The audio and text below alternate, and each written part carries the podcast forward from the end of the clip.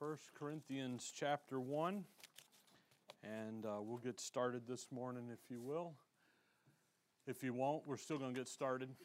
So we'll uh, do it either way. We're, uh, we, we're down to verse number 30 and 31.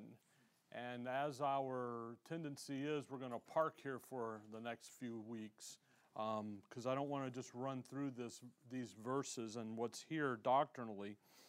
Um, but let's start reading in verse 26 to get the context as we uh, look here at verse 30 and 31. Verse 26 For ye see your calling, brethren, how that not many wise men after the flesh, not many mighty, not many noble are called.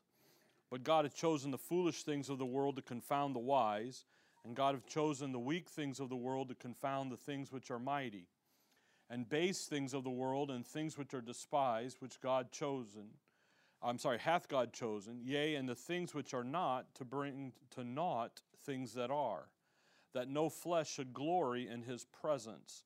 But of him are ye in Christ Jesus, who of God is made unto us wisdom and righteousness and sanctification and redemption. That according as it is written, He that glorieth, let him glory in the Lord. So we went down through verse 26, 27, 28, 29 last time, and what the Apostle Paul is doing here as he's addressing the issue of what's happening at Corinth, uh, valuing and moving toward human wisdom, moving away from godly truth, God's word, God's wisdom, God's thinking, and so forth, and moving toward um, human wisdom. And again, at Corinth, Greece, the culture, human wisdom, philosophy, tradition, very prominent, very important. And as they are moving and doing that, and again, uh, as it is at Corinth, so is it today in the body of Christ. So none of this is new. Actually, it's very, it shouldn't shock you at all that the church today at large is a Corinthian church. Just as when we get over into the book of Galatians, the church at large today is a Galatian church. Uh, you've got the Corinthians, you've got the Galatians, great pictures of what's happened in the church as a whole. And yet, here Paul is dealing with it. And, and, and like we talked last time, for you see your calling, brethren. And then he talks there about not many wise after the flesh, not many mighty, not many noble. Those three categories there are called. The called here has nothing to do with salvation, it has nothing to do with justification unto eternal life. Let's be very specific about salvation, okay? Um, that word salvation carries three different meanings to it a past, present, and future. And justification is the past issue of salvation, justified unto eternal life. These folks at Corinth are already saved. They're not getting saved. He didn't call them to be saved. This, these three the wise, the mighty, the noble are not a, an attack on the people there at Corinth.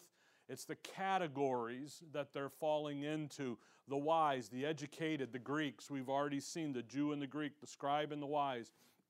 The, the, the, the mighty, there's the power players, the, the movers and shakers, the guys who work in, the folks who work in the upper echelons of, of, of society. And then you've got the noble, and there's the, the, the, the, the uh, ladder climbers, the guys climbing up and having the status and everything. And as they move up and so forth, that's what they're looking for.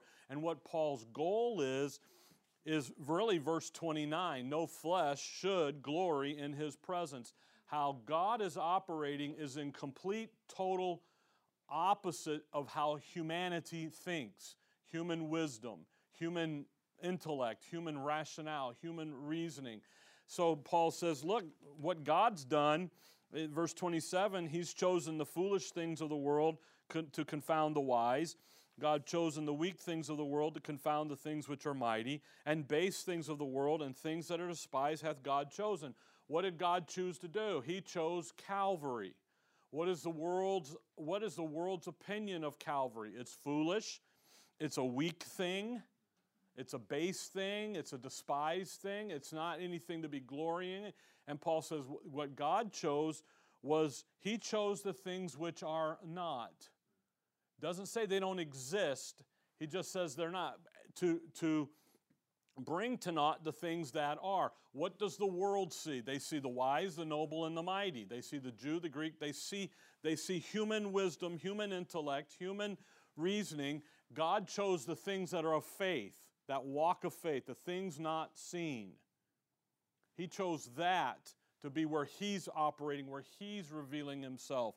We looked over in, in uh, chapter 2, there, verse 9 but as it is written, eye hath not seen, nor ear heard, neither hath entered into the heart of man the things which God hath prepared for them that love him. And so we have, he adds to it, he Paul's going to amplify it in, in, in chapter 2 with the ear gate, the eye gate, the heart gate, all of human wisdom, the way that they look at the cross is as foolish, as weak, as base, as despised. And Paul says, that's what God chose to do what? Confound everything. Make it look look around and they they see when we preach Christ, by the way, chapter 1 verse 18, for the preaching of the cross is to them that perish foolishness. But us but unto us which are saved it is the power of God. And again, the Corinthians are saved people. They've just gravitated toward human wisdom human thinking, human intellect, human wrath. And Paul's like, you can't do that. The reason you guys at Corinth, the reason you guys are in such dismay, such chaos, such a mess morally, is because you're trying to understand the things that God has prepared for them that love Him. You're trying to find out God, you're trying to reach God through human intellect, and that will not work. It doesn't work because God has chosen to reveal Himself through His Word and His Spirit and things that when the world looks at it, they go, that's a little kooky, you know? You, it's interesting to me, and we were talking about this, some, I was someone, I, I don't remember who, I talked to a lot of people this past week, unfortunately. so if I was talking to you and I don't remember, just don't feel bad, okay? We were talking about how sometimes we use terminology that is not Pauline. Okay? How does the Lord work in your life today? He works through the Word, He doesn't work in your circumstances. So sometimes you'll hear people who know better say, Well, God's working in this. It's like, okay, well, then maybe the question is, is what do you mean by that? Does it, are you talking about the word working in me as, as we go through it, or are you talking about God intervening and move? Because He doesn't do that, see what's happened at Corinth is, is they've grabbed on to what does religion say? Religion says I'm work, he's working in the situation and everything was approved and preordained before the world began. And the fact that you lost your job is God telling you don't go. So now I, I, we were talking about this yesterday. Uh, Phil and I were, think about this. God's word says that if you don't work, you don't eat. So, what, what would God want you to have? But He just caused you to lose your job? Oh, well, wait a minute. He has a better job for you. Really? then why didn't He put you in the better job to begin with? You see, so when you, I know we chuckle, but you all fall into that trap because it becomes second nature to talk like your religious background, your that you know the where you came out of. Eh, again, it's I'm not. You, I learned a long time ago to ask people, "What do you mean by that?" Rather than jump on them with all four feet, because sometimes they're, they're, it's just that old way of talking comes up, so you have to work down through that. My point is, is what that's what Paul's doing. You guys are saved you guys have gone back into your old way of thinking here, trying to get to God, trying to gain approval of God, trying to, trying to get somewhere that God has already given you in His Son. When the world looks at you and I, when the world hears you say that God works today through His Word, what do they look? What do they look? They think you're foolish. You're a fool. But if they hear you say, God's working through His Spirit in the situation, they still think you're a nutcase because it doesn't jive with, and that's religion, by the way. See, the world, you believe in a mythical God who wrote a book some 2,000 or better years ago by who knows, by men. And so now you believe in a mythical God and a mythical book that's nothing but myth and fantasy and, and, and a bunch of hoodly do, a bunch of nonsense.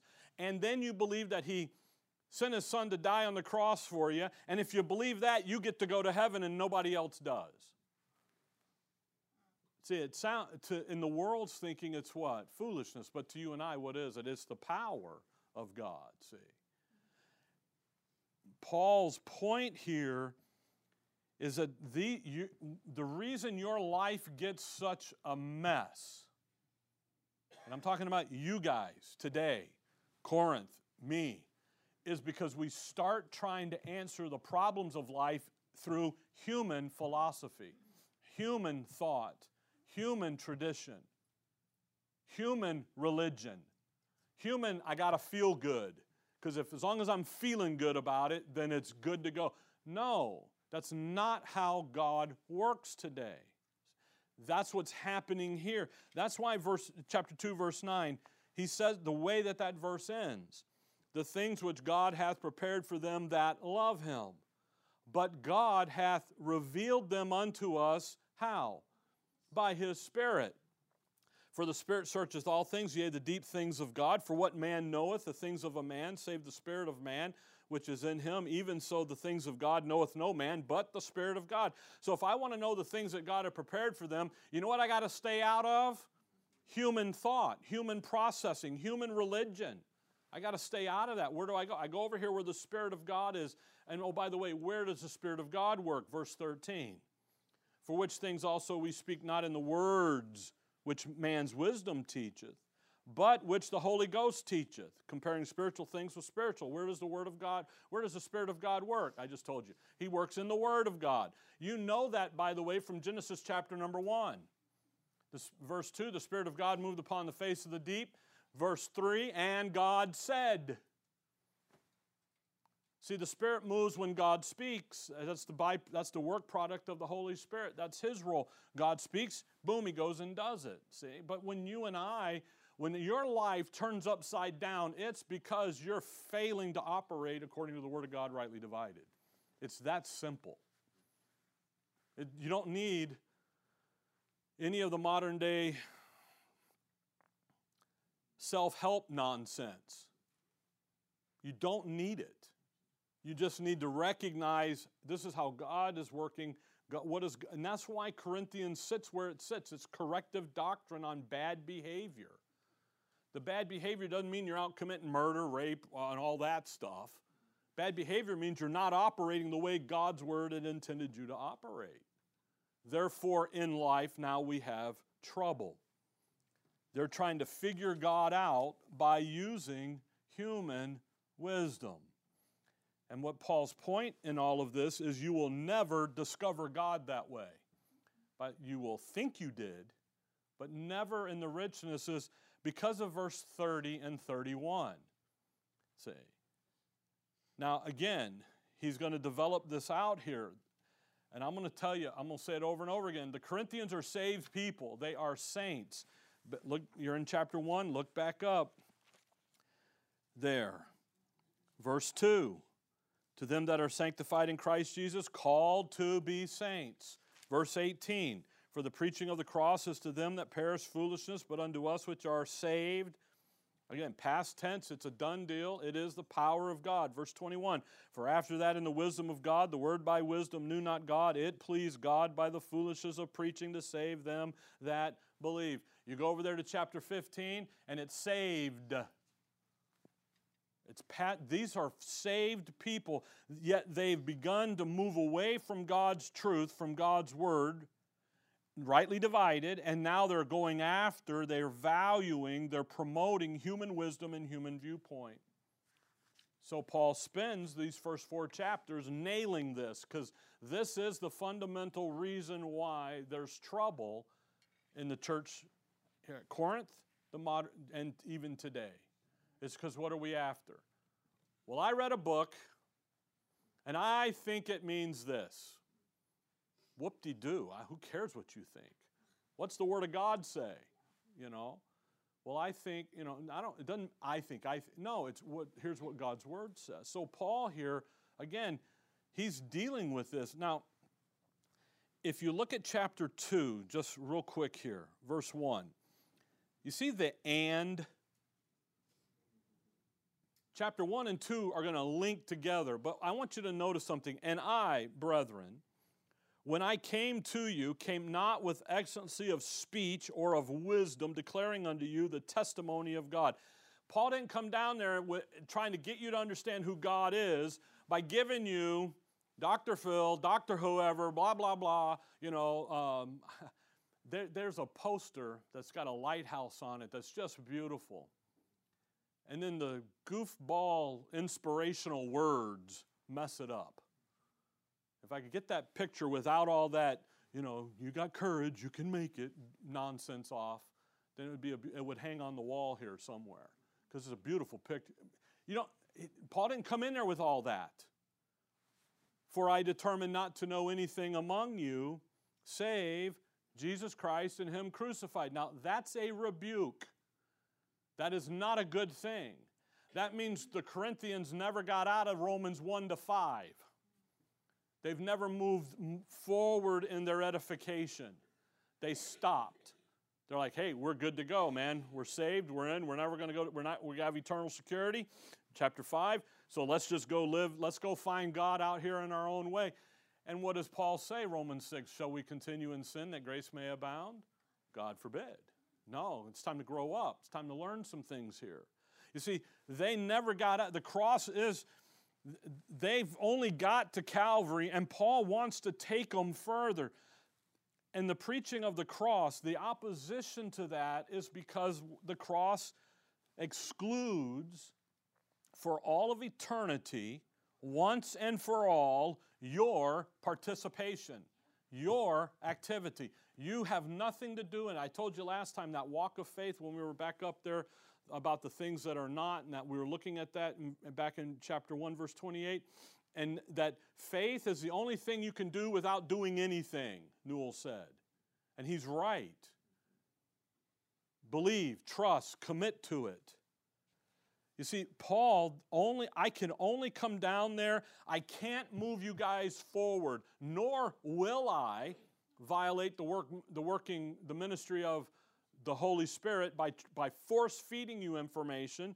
That's why he says, verse 6 Howbeit we speak wisdom among them that are perfect, mature. He goes, You're not mature. I can't take you into verse 7, the hidden wisdom of God. I can't take you where you need to go. And that's literally what he's doing in verse 30. Paul can only he can only get them to one point the, the cross is everything to the believer, it's the foundation. Yet the Corinthians aren't operating properly on that foundation. They're justified, they're good to go, but they're not moving forward. They're not continuing to grow. They're stuck. So, verse 30, chapter 1, verse 30. But of him are ye in Christ Jesus who of God is made unto us wisdom and righteousness and sanctification and redemption, that according as it is written, He that glorieth, let him glory in the Lord. Now, we're going to spend some time in these two verses. Actually, four weeks. Today's wisdom. Next week will be what? Can you see? Righteousness. What's after that? Sanctification. And that, and the reason is, is because this is what our, we're called to. Remember we talked last, uh, uh, this is our calling. We're not living a life to try to make ourselves into something. We're not living a life to try to make ourselves everything. You can't make yourself better to God than you already are in Christ. If you're blessed with all spiritual blessings and you're complete in Christ, Ephesians 1, Colossians 2, what better? You can't get it any better. But what does human, human thought, human reason, human religion say? Oh, yeah, you can. The preaching of the cross says, no, you can't. And that's why it's offensive. Now, notice verse 30. Who's making who what? uh, who, who, who, what? No, what's on first? No, who's on first? Know, you know, you get But of him are ye in Christ Jesus, who of God, that's the Father, is made unto us wisdom. God the Father is going to make the Son something, and then because we're in the Son, He's going to make us the same thing. Now, again, religion says what? You make yourself something to God. The Word of God says no.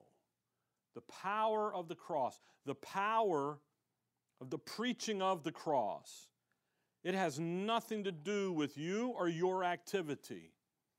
Rather, that power of God, I mean, everybody wants to have the power of God, the end of verse 18. And they're always looking for that external thing. You see, if God loved me, then He would have given me the Powerball winning ticket so I would be a billionaire this morning. Well, I was six numbers off, so maybe He doesn't love me. Right? So the preacher gets behind the pulpit and says, Well, if you'd have given that $20 to here, you'd have 200, don't you know? But if it's all you, I think you, you, you, you. And that, no, God's word says no. The preaching, the power is in the cross, and it has nothing to do with you or your activity. Rather, it has everything to do with what God said. The Father has said He's making you and I in His Son because He made His Son that first. And if you're in Christ, then guess what you're in? That too. And that's where understanding Romans 6, 7, and 8, your identity, is so critical here. This is why Rome, uh, or the Corinthians, have not moved forward. They don't understand who they are in Christ. That's why for 20 some odd years now, every, every other week out of my mouth is understanding who you are in Christ. Because when you understand that and you embrace it and then you go live it, all of that other stupidity out there goes away, stops. So take the self help books to the secondhand bookstore and sell them. Because I know who I am in Christ. I don't, I have it right here. That's really what Paul's nailing this down to. He's nailing it down to listen, you guys, the reason you're in a mess down there, and the reason your life is all screwed up, and the reason the church is in a mess, and the reason things aren't clicking the way you, you ever get along and everything's going along and you think everything's moving along, and somebody goes, Hey, by the way, did you know, you know, you left a mess back there? Huh? What? What? Well, there's a is because you're not thinking the way God would have you to think. What God has done is He's made us He's made us very uncompatible with the world and the system about us. And in Corinthians here, what we're learning is that corrective doctrine on how to get us back into the right mindset and the right thinking pattern and the right everything. And that's really what verse 30 and 31 here is going to be all about. verse 30 But of him are ye in Christ Jesus, who of God is made unto us. So God the Father has made Christ Jesus unto us wisdom and righteousness and sanctification and redemption. That according as it is written, He that glorieth, let him glory in the Lord. This is our calling. Your calling isn't to win 50,000 people to Christ. I'll be honest with you, you, your calling isn't that you talk to anybody about Christ. That's an outflow of an inward working. Is it needed? Yes, of course. Paul tells Timothy to do the work of an evangelist. So, yeah. But that's not your calling. See, we have this religious idea of calling, you know. I always remember the story Dad told about the old, the, the, the young preacher guy out in, down in Alabama in the cornfields, and he's out plowing, and he sees up in the sky in the clouds, it's, he says, it says GPC in the clouds. So he quits, goes down to the church, starts preaching. The old elder or the old deacon looks at him and says, Hey, w- what was your calling all about? And he goes, Well, I was out there you know, working in the field, and I looked up, and God wrote in the sky GPC. So I took that to go preach Christ. So here I am, and the old guy looks at him and says, "Do you think that? You think it really should have said go plow corn?" In other words, you ain't very good, buddy. You know, maybe you ought to think, rethink this. You know, but that's how we think about this. Is no, this isn't you. You, your calling is what? I'm declared righteous before God the Father. Because of who? Of who? Because of who I am in Christ. Not because I earned it. Not because I read more Bible verses than you. Not because I witnessed over here. Not because my kids are perfect. By the way, your kids are not perfect, just in case nobody ever told you that. So don't ever promote them to be perfect because you put them on a pedestal that when they fall off of, they're devastated. Okay? Now I know some think they are, I get it. But I had a guy tell me my, my twins were they were in a bait they were in uh, uh, strollers, little guys. He comes by, he goes, "You know those two are savages, right?" I go, "Oh yeah, I do. I know they are." And Emily wasn't quite away from mom yet, and she was born, but she, and I and I go, "Yeah," and I got a third one coming, and she's going to be worse than the other two. And he says, "Yeah, yeah." Why? Because that's that's who they are. But we get this idea, and we, no, our calling, come back to chapter 1 there, verse 9. Our calling is who we are, who God has made unto us, Christ. Who is who are we in Christ? Chapter 1 verse 9. God is faithful, by whom ye were called unto the fellowship of his son Jesus Christ our Lord. I, I love, you, you got to think about that. God is faithful. Think, uh, it's His faithfulness, not yours. Do you know where your faithfulness is? Whatever you feel like in the moment. Honestly. Well, Rick, I'm faithful. No, you're not. You know why? Because I can call you tomorrow morning at the same time and you'll be so mad at something. That's not faithful. That's anger, wrath, malice. Say, your faithfulness wanes. God is faithful. We fall short of that. But God, He's, he's holy, He's perfect, He's righteous. And you know what He said? His justice says you have to have perfect righteousness. By the way, you don't. Who does? He made unto him our righteousness. So now it's over here in Christ. But wait a minute, I'm in Christ, the doctrines of identity. Then guess what I am? I am righteous, see. But how did I get there? Because God is faithful. The issue is God's faithfulness towards you. He's the one who provides an eternal answer to our unfaithfulness. Oh, but Rick, I'm faithful. I study. No, you don't. I call liar, liar, pants on fire. Why? I study, and I know what it is to study. And your little 20 minute, 30 minute ditty every other day or whatever, it's study, I get that, but it's not what we're talking. It's you have taken that and promoted you, and it's not about you. And that's Paul's point here. Paul's point in all this is you're not the issue. The issue is God's faithfulness to you and what the preaching of the cross, all that God has done on your behalf for free. You, you guys know Ephesians 2 8 and 9? You sure? Because you ought to pay attention to that verse. Because what we do is we read this verse in an effort for evangelism. It's not written in an evangelistic chapter. It's not even written in that context.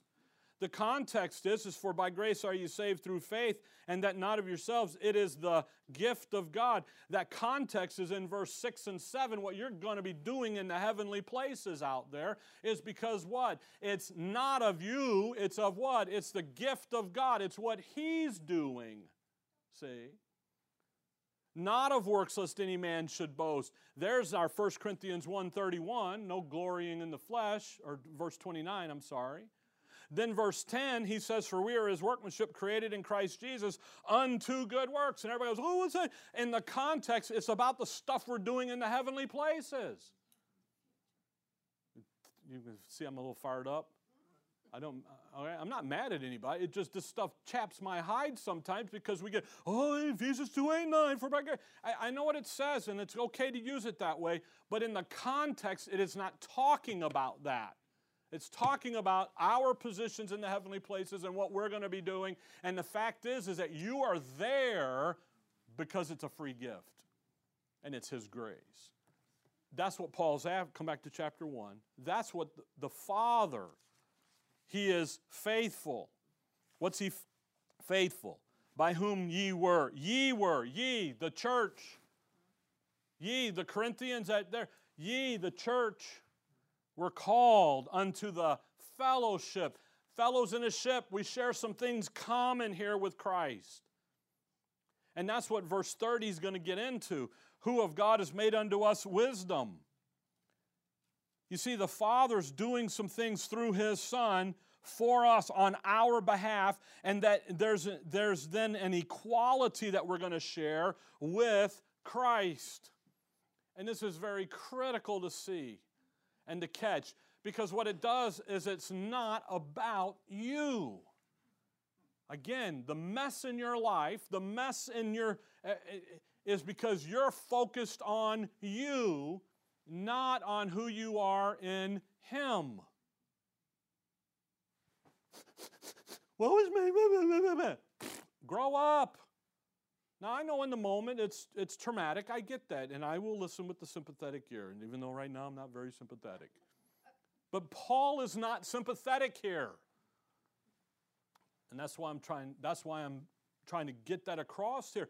Paul literally, Paul wants to reach down, actually does it in chapter 2. Uh, in 2 Corinthians 2, he says, If I come down there, I'm coming down there as a father with a disobedient child. Why? Because you're disobedient. And what does a dad with a disobedient child do? There's discipline. And I didn't want to do that, so I wrote a letter, and the letter fixed you. Why? Because you're out of line, you're wrong, you're disobedient because you're following human wisdom, human religion, human self interest, and not what God's word says. So, verse 30. Again, what a glorious verse here to look at and to consider. But of him are ye in Christ Jesus that's the fellowship. That's the commonality. That's we're joint heirs with Christ, he says in Romans 8. There's that you want to have fellowship with Christ, get out of yourself, get over here where he's and do what he's doing. By the way, that will mean that you need to change some things going on in your life. That's what Paul's trying to get the Corinthians to do. That's what you and I have to take stock in. I love the who, who of God. You see, this is His grace. This is His glorious purpose that He's revealing now through the Apostle Paul uh, about what He's doing in His Son. His glorious purpose in and through His Son. By the way, it's available unto who? Unto all. It's imputed to them that believe. He's done it for us. And because of his son's faithfulness to go to Calvary and to do what the, what the Father has asked, he's secured our eternity. He's accomplished it all. So what you're going, when we get into the wisdom, which we're going to get there here in about two minutes, okay? all that other was introduction, because I want you to see the, the seriousness of what's happening here. The Father has vested this glorious purpose and plan in His Son. And since we are in Christ, we participate in everything the Father is going to accomplish through His Son. That's the wisdom. That's the righteousness. That's the sanctification. That's the redemption. He's doing something here in these four areas of information. Where, and again, it's very important to catch. By the way, it's very really important to catch the dispensational setting. Okay? Because th- this dispensational setting, the application of it there, this has never been said before. Not even to Israel, by the way. You know, Israel was to be a kingdom of priests. Now, he is their wisdom, he is their righteousness, he is all of that, but never in a present possession like you and I have today. And there's this wisdom here. And Paul's point is in this fellowship that we have in, in Christ, there is a realm of wisdom, righteousness, sanctification, and redemption that is available not only to the Corinthians in the moment, but to all during the dispensation of grace. So if you're looking for God via human wisdom, human tradition, human religion, human self help, self interest, you're wasting your time. And more importantly, you're wasting the fellowship that we have in Christ. You're wasting it. That's why Paul will tell you in Ephesians 5 to redeem the time. You need to be buying back that time as much because the time is fleeting. James says your life is but a vapor, here today, gone tomorrow. And you're over here reading a self help book trying to figure something out, and God's word sitting on the table saying, Hello, I'm right over here. I can help you. Oh, but Rick, they're so good. I didn't say they were bad. I didn't say they didn't have good illustrations or good helps. But that's not the first place you go. The first place you come and say, okay, wait a minute, here's who I am in Christ, and let's get there. I have nothing against books. I got a I cleaned out the cupboards back there. I got 17 boxes of books, and I got another 30 behind us, and then another 20 at home. I enjoy books, but they have their place. They never override this. Say, rightly divided. Paul's point here you need to understand if you're looking for God via the human entity out there, if you're looking for God outside of the, how God's revealing Himself, you're wasting your time and you're wasting your fellowship. So you need to be careful. Now, come down in chapter 2 again. Just we didn't look at this real quick. Verse 7. Verse 6, I'm sorry. Howbeit we speak wisdom among them that are perfect. Again, perfect, they're mature. 2 Timothy 3 16 and 17, okay? Always when you read perfect, remember 2 Timothy 3 16 and 17. Okay? The perfect man, that the man of God may be perfect, comma, truly furnished unto all good work. So, what is it to be perfect? It isn't to never mess up and never have a bad day. It's to be thoroughly furnished unto all good work. There's some maturity there. He says, verse 7 But we speak the wisdom of God um, verse 6 Howbeit we speak wisdom among them that are perfect, and yet not in the wisdom of this world, nor of the princes of this world that come to naught. But we speak the wisdom of God in a mystery, even the hidden wisdom which God ordained before the world unto our glory, which none of the princes of this world knew. For had they known it, they would not have crucified the Lord of glory. Had the satanic policy, had the Satan and his cohorts knew about the hidden wisdom, and we're talking about wisdom now, wisdom and the application, the dispensational. If Satan had known what God revealed through the Apostle Paul, what would he have not done? He wouldn't have went and did all the dirty work to get to, to crucify the Lord. Well, that's what you think, Rick. No, that's what the verse just said. See, this isn't about what I think. I think we ought to sell everything and just go fishing. No? Okay. All right. Shopping, not fishing. Okay. All right, I, I heard that. Okay. See, the, it, what did that verse say? The Word of God says that if Satan, the princes of this world, had known about the hidden wisdom, did they know about Calvary? Yes. They just didn't know what it meant. They didn't understand that full, rich, deep meaning of it. Now, look at chapter 3. Paul's po- point here is that fellowship that we have together in Christ, again, because God is faithful, is so spectacular. It's so radically splendid. that if Satan had known it, not, he would not have crucified the Lord at all. He wouldn't have caused it to happen. So, this wisdom issue is very critical. Now, in 2 6, he says, We speak wisdom among them that are perfect. The wisdom is geared to be handled by who? Mature believers. Chapter 3, verse 1. And I, brethren, could not speak unto you as unto spiritual, but as unto carnal, even as unto babes in Christ. The Corinthians were not mature believers. They had believed God. They're saved, yes, but what are they doing? They're moving away from the truth of God's word. They're moving toward human wisdom and rationale. So the Corinthians were not ready to move into the deeper doctrines, and that's what Paul is after is I want you guys to come to a rich, fuller, deeper understanding and meaning and, and all of everything and this issue of who you are in Christ, but you, you're not there yet. I can't. Verse 2 I have fed you with milk. Now, think about I have fed you with milk. He just called chapter 2, verse 2, the crucifixion of Christ, save among you, save Jesus Christ and Him crucified. He just called the cross milk.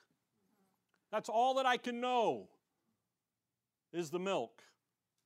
Ah, 3 2 for hith- and not with meat for hitherto ye were not able to bear it neither yet now are ye able for ye are yet carnal. I mean the reason you guys are screwed up is you're not growing up. You didn't get out of romans 1 to 5 oh but rick we're in 6 7 and 8 no you're not. Because if, if you were your life changes. Over here conduct changes. Everything changes. So when you come back to chapter 1 verse 3 30 but of him are ye in Christ Jesus, who of God has made unto us wisdom you see, Paul wants to move them into a deeper fellowship, a, a deeper, fuller, richer understanding, and they just simply still need the basics, the ABCs. They can't get to the next level. So Paul says, okay, I'm not going to violate any ministry, the ministry of the Holy Spirit. We're not going to get into that but I am going to correct why you can't. Why are you still carnal? Why are you still babes? Well, because you're lacking some wisdom. Now, verse 30, let's talk about wisdom here. We got 20 minutes or so for three hours worth of. Look. In what sense is Jesus Christ made unto us wisdom? So the question here is in what sense are these four? So God the Father has made his Son to be wisdom for us. He's made our wisdom. Now come over to Ephesians 3. And, and, and it's in the sense that the Father is doing something through his Son. It, wisdom and God have always been there. It isn't like all of a sudden God popped up and said, Oh, I got all wisdom now. He's always had it. He's just now making it. He's made it. He's going to reveal it. You see, the Father's doing something through His Son, and what He's doing here is He's revealing the full scope, the full ramification of what the Godhead back in eternity past had decided, determined to do in and through His Son. Now He's doing what? Now He's revealing that. He had kept it secret, a component. Now, now the full revelation is made known. Look at Ephesians 3 and look at verse. And this is why, when you look at these four, the first thing is the dispensational application here. Ephesians 3, verse 5. Which in other ages, so that'll reach back up to verse 3, how that by revelation he made known unto me the mystery the end of verse 4, the mystery of Christ. Verse 5, which in other ages, so the mystery of Christ in other ages was not made known unto the sons of men, as it is now revealed unto his holy apostles and prophets by the Spirit. By the way, verse 5 is very loaded. Paul says, verse 1, For this cause I, Paul, the prisoner of Jesus Christ, for you Gentiles, if ye have heard of the dispensation of the grace of God which is given me to you, or how that by revelation he made known unto me the mystery. Who revealed the mystery to Paul? Wasn't the Holy Spirit, it was who? The Lord Jesus Christ. Then in verse 5, he says, Now, because I've written some things down, verse 3 and 4, the Holy Spirit, through the written word, is going to do what? Reveal this on out to everybody else. Okay? It's critical to catch how things are working here. So the Holy Spirit doesn't reach over to Peter and whisper in Peter's ear, we're doing this now to DOG, all that. No, how did Peter? Peter went had a meeting with Paul. Then Peter later, later says, you got to read Paul's epistles. And then, again, read Paul's epistles. The written word, see? Why? There's things are, are different. Verse 6 that here's what it here's what's revealed the gentiles should be fellow heirs and of the same body and partakers of his promise in Christ by the gospel. The fellow heirs the fellowship. He's placed us into an eternal fellowship because how? Because he made us what? Fellow heirs the Father is revealing something about what He's going to accomplish through His Son. So He's made wisdom to who? To us. Christ is the very wisdom of God on display. Not only is he the power of God on display, but he's the wisdom of God. So the preaching of Christ of the cross, the preaching of Christ crucified, not only are you telling man you can't do nothing, Every, you can't, you don't, it's Him and His activity. You believe Him. That's all you can do. You trust Him. Not, then He says, okay, also, by the way, He's now the wisdom of God on display. And the adversary goes, oh, great, wonderful. Ooh, no, he doesn't. He ranks it up. No. You see, the Father has determined to make known today in the age of grace the riches of the full picture of his wisdom. Come back to chapter 1 of Ephesians. You see, God dwells in wisdom. You go back in Proverbs back there, and wisdom was with him since before the beginning. He had an eternal purpose. And you know what? We have the privilege of learning all that he's going to do.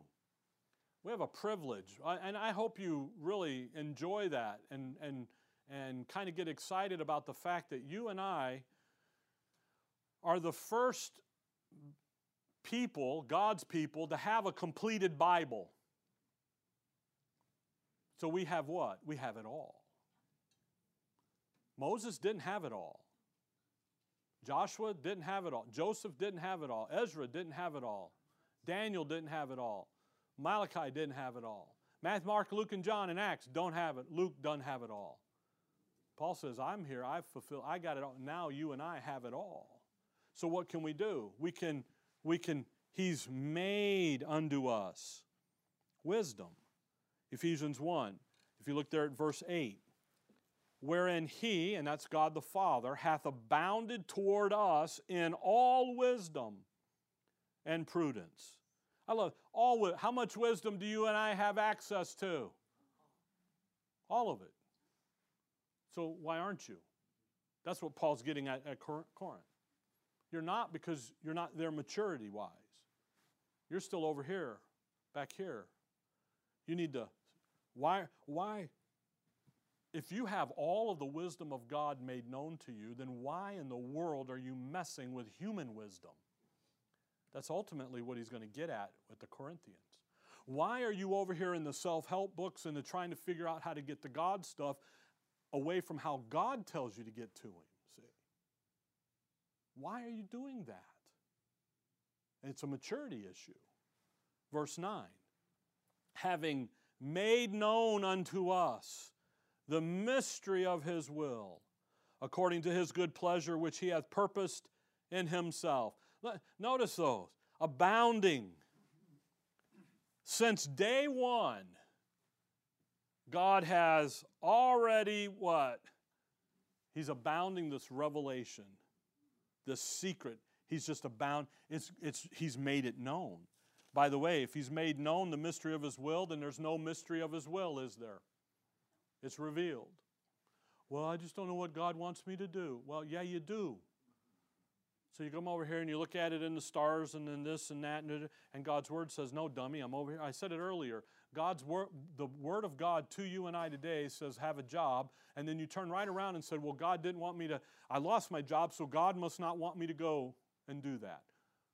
That is contradictory. If God said, I want you to have a job, why would He take, well, He's got a better job for me? Really? Then why didn't He put you in the better job to begin with? God wants me to drive a better car. So I need to have that, you know, whatever. Really?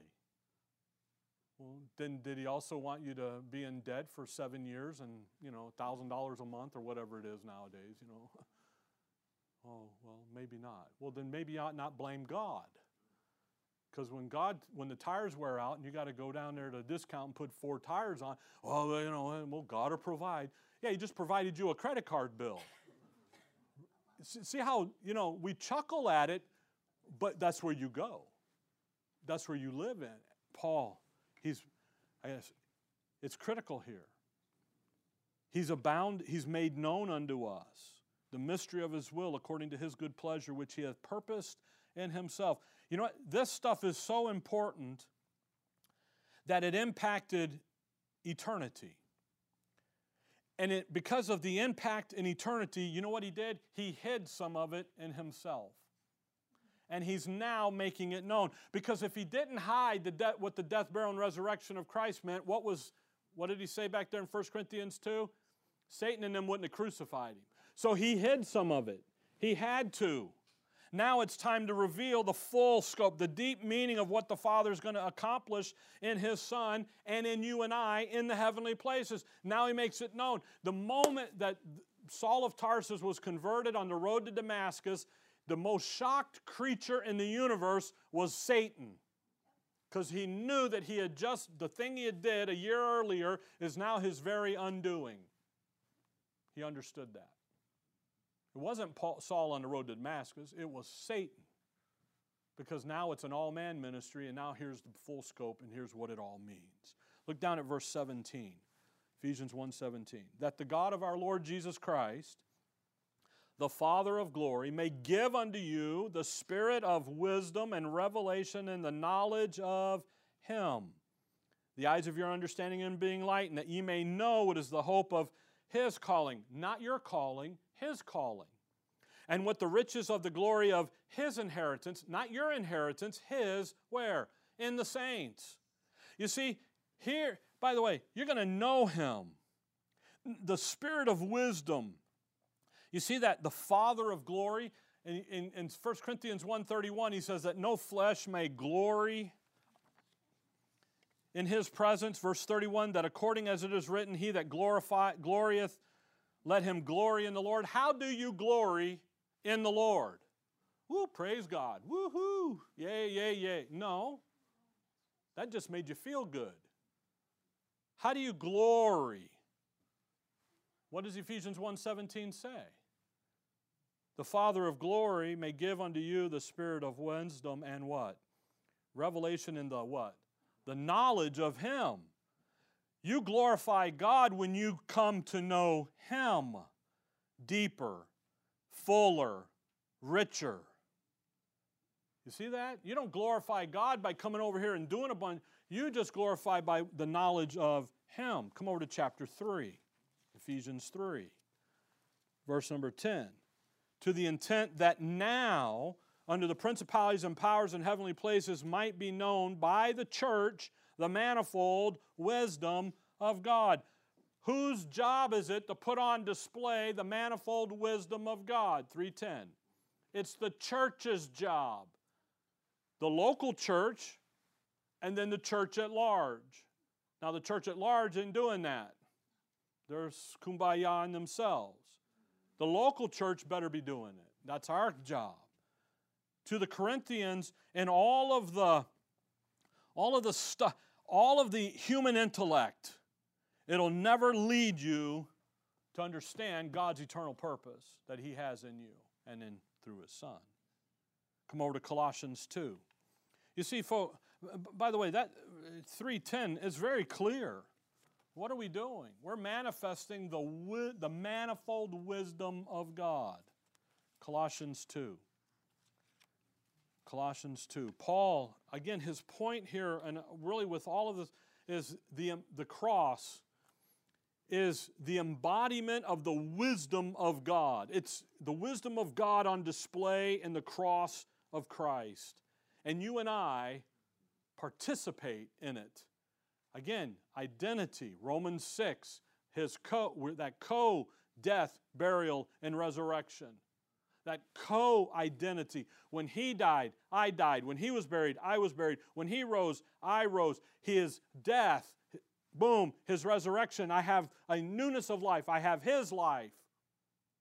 All of that is the wisdom of God on display.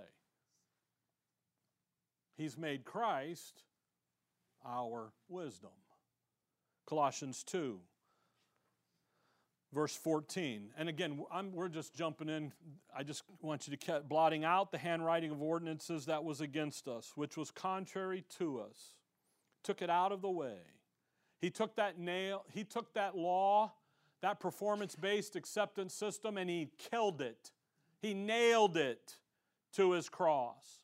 He said that law is dead. I fulfilled all of it.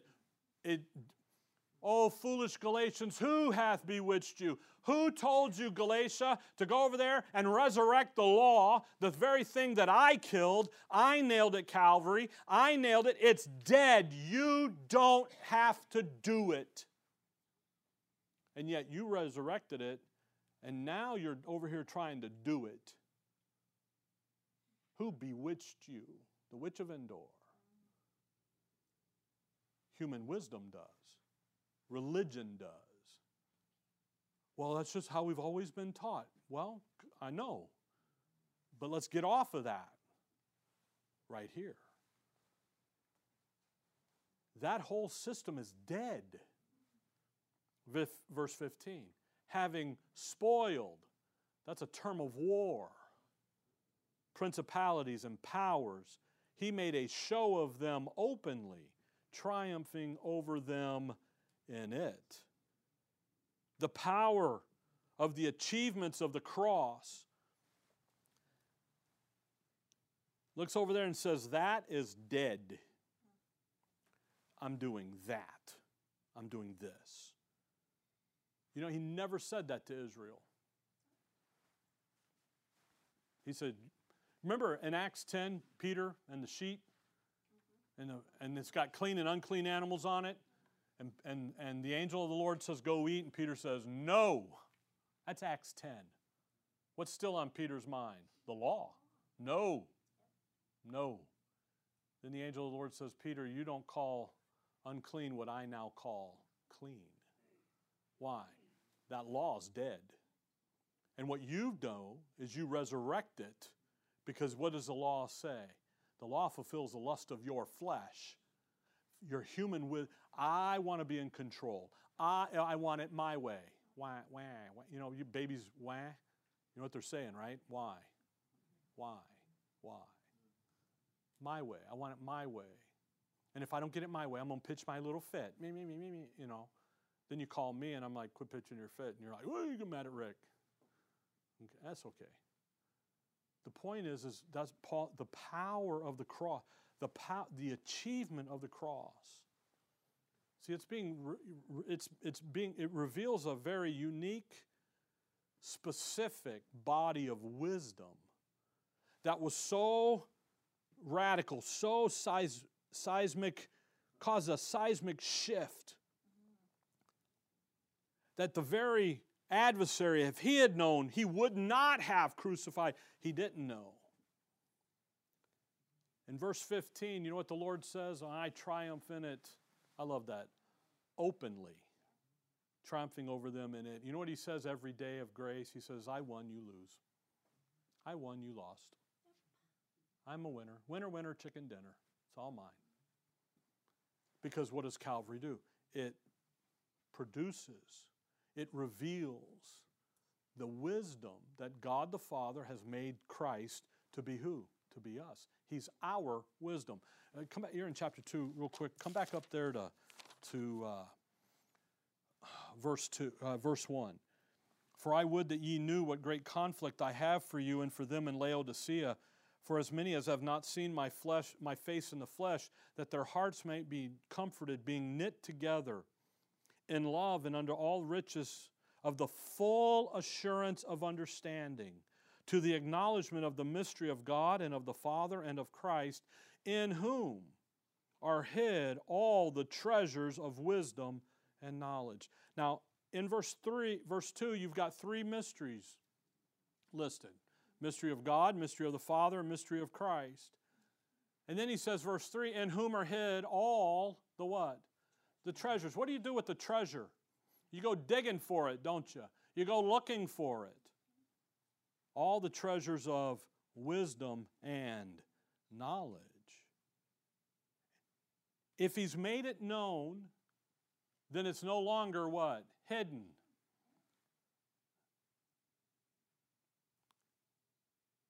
We've got to go get the treasure box open, i.e., the Word of God, and dig into it. So, who do we go then to to dig into it, to get into it? Well, it's that fellowship that we have in Christ. Philippians chapter 3, you don't have to go there, time's up. Just real quick, Paul says, I want to know him more and more and more. The flesh, all that stuff and, and that I have, oh, you're in Colossians, look at Philippians 3. I know I said it, but you need to look at it just real quick. Philippians 3, verse 8, verse 7. But what things were gained to me, those I counted loss for Christ. Pa- by the way, counted, past tense, it's all been done. It doesn't raise its ugly head back up, it's squashed. That's the stuff there in verse 4, 5, and 6. Yea, doubtless I count all things but loss for the excellency of the knowledge of Christ Jesus my Lord, for whom I have suffered the loss of all things and do count them but dung, that I may win Christ and be found in him, not having mine own righteousness which is of the law, but that which is through the faith of Christ, the righteousness which is of God by faith, that I may know him. And the power of his resurrection and the fellowship knowing more. How do I do that? I get out of 1 Corinthians human wisdom and I get right over here into the Word of God. So when you come back to 1 Corinthians 1, verse 30, but of him are ye in Christ, who of God is made unto us wisdom. The wisdom, all it's that, that wisdom is all is that unique application of God's wisdom that was kept hidden but now revealed, that specific realm of wisdom that embodies the, all the accomplishments of the cross, which is ultimately the revelation of the eternal purpose that God the Father has in His Son, and all of those in His Son, whether they be in heaven or on the earth. Because through Paul, Israel then also learned some things about her own program because of Calvary. So when he says he's made unto us wisdom, the Corinthians were looking for wisdom in the wrong place. Paul's just bringing them up saying, You need to be over here. You guys are over there. You need to be over here. You're over there. You need to be here. And, he, and it's just crescendoing here and getting broader and broader. Okay? Again, we didn't go look at Colossians 1, Ephesians 4, great passages. He's made unto us wisdom. He's you and I, all that God intended to do in His Son, He's declared Him to be everything, ultimately. So stay out of this mess, human wisdom. Sorry, you guys on the side of the room, but okay. Get over here in this. Or get out of this human wisdom, get over here in this. Okay? All right, Heavenly Father, we thank you for the morning, Lord. We thank you for your word. We thank you for all that we have in Christ. In your name we pray. Amen.